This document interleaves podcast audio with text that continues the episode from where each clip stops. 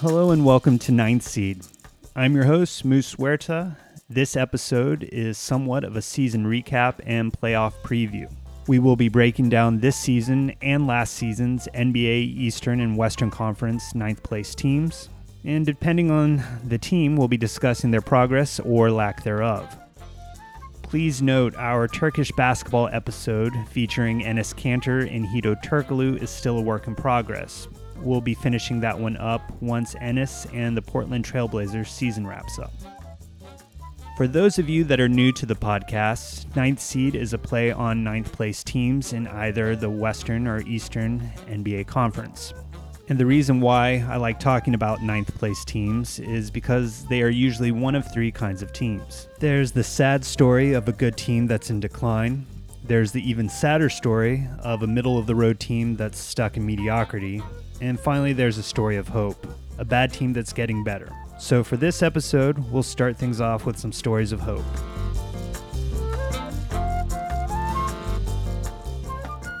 Last season's Western Conference ninth seed team was the Denver Nuggets.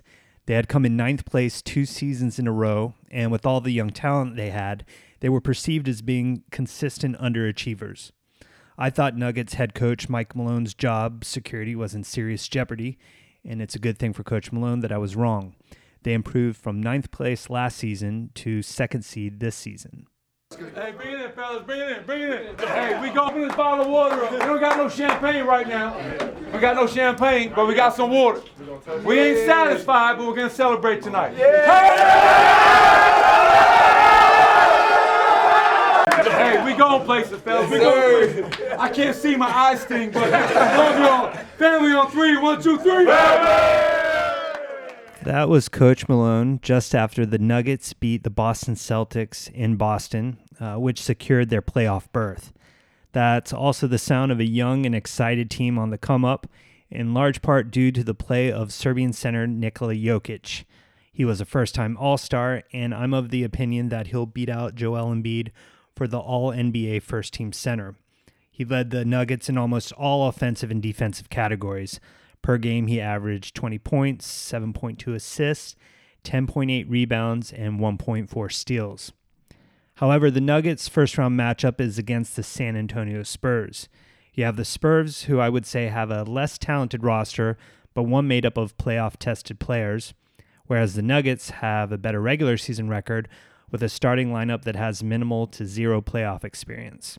That being said, I ambitiously have the Nuggets defeating the San Antonio Spurs in the first round, four games to one, then defeating the Oklahoma City Thunder in the second round, four games to one, and then losing to the Houston Rockets in the Western Conference Finals, four games to two.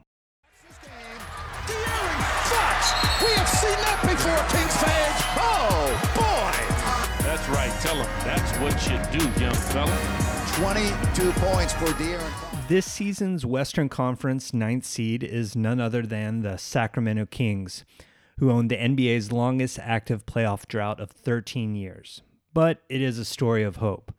Last season, the Kings won 27 games and were in 12th place in the Western Conference. And this season, they won 39 games and vaulted up to ninth place.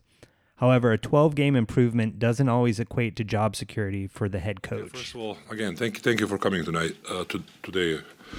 Uh, I would like to, you know, thank David, you know, for last three years. I think, you know, we were a good, good team, you know, and uh, did a lot of good stuff. But uh, uh, for us to go to the next level, you know, I decided, you know, for our young team to to make some changes, you know, and uh, and move forward. So it was a good season.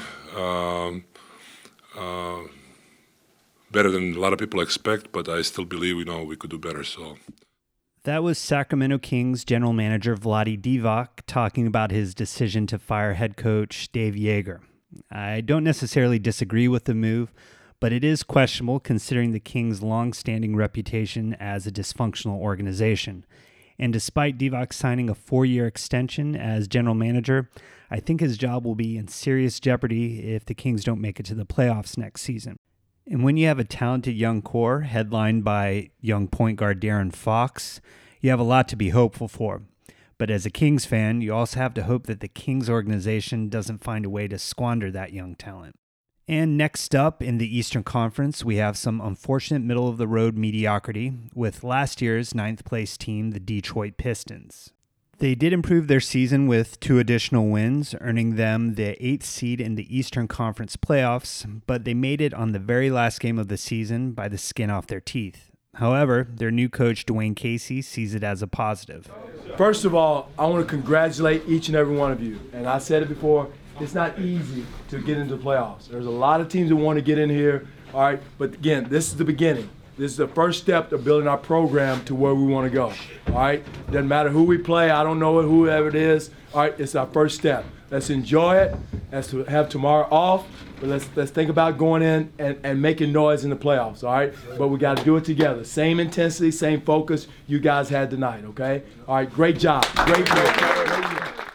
Blake Griffin, the Detroit Pistons all star power forward, has a lingering knee injury and is literally limping into the playoffs. The curse of being an eighth seed is that you get to match up against the number one seed. And this year, that is the Milwaukee Bucks, the team with the best record in the league, captained by the likely league MVP, the Greek freak, Giannis Antetokounmpo. My prediction the Pistons get smoked four games to none. And for more doom and gloom, we have this season's Eastern Conference ninth seed, the Charlotte Hornets. They are a franchise that is at an uncomfortable and crucial crossroads. Do they blow it up, or do they continue with more of the same? The hardest part for the Charlotte Hornets is that they're not in control of their own destiny. Their destiny is being dictated by the face of their franchise, all star point guard Kemba Walker. His free agency has loomed all season, and it's up to him whether he wants to opt in for another five years max or try his luck at another franchise. Before we start, I'm just gonna say, I know I'm gonna get asked free agent questions, so I, I I'll answer anything you guys want me to answer, but this is the last time. Like for the rest of the year, no more free agency questions, please. So, yeah. Kemba Walker is the definition of a true professional. He gave his heart and soul to the Hornets not only this season, but for all of the eight seasons he's been in Charlotte since they drafted him. He'll be 29 in May, and my guess is that he'll be heading to a contender. My prediction is a dark horse candidate, the Denver Nuggets. That is it for this episode. All the clips we referenced in this episode are posted on 9c.com under episode 4. As of April 13th, today, the playoffs are officially underway. If your team's in the playoffs, good luck. Go Magic. And if your team's in the NBA lottery, good luck as well. I'll be releasing more podcasts throughout the summer uh, to help myself and hopefully listeners through the doldrums of the NBA offseason. This one was pretty heavy NBA. Uh, my goal is to tell stories that aren't so NBA centric, but for the namesake, I had to go over this year's ninth seeds. So I'd like to thank you for tuning in, and we'll catch you on the next episode.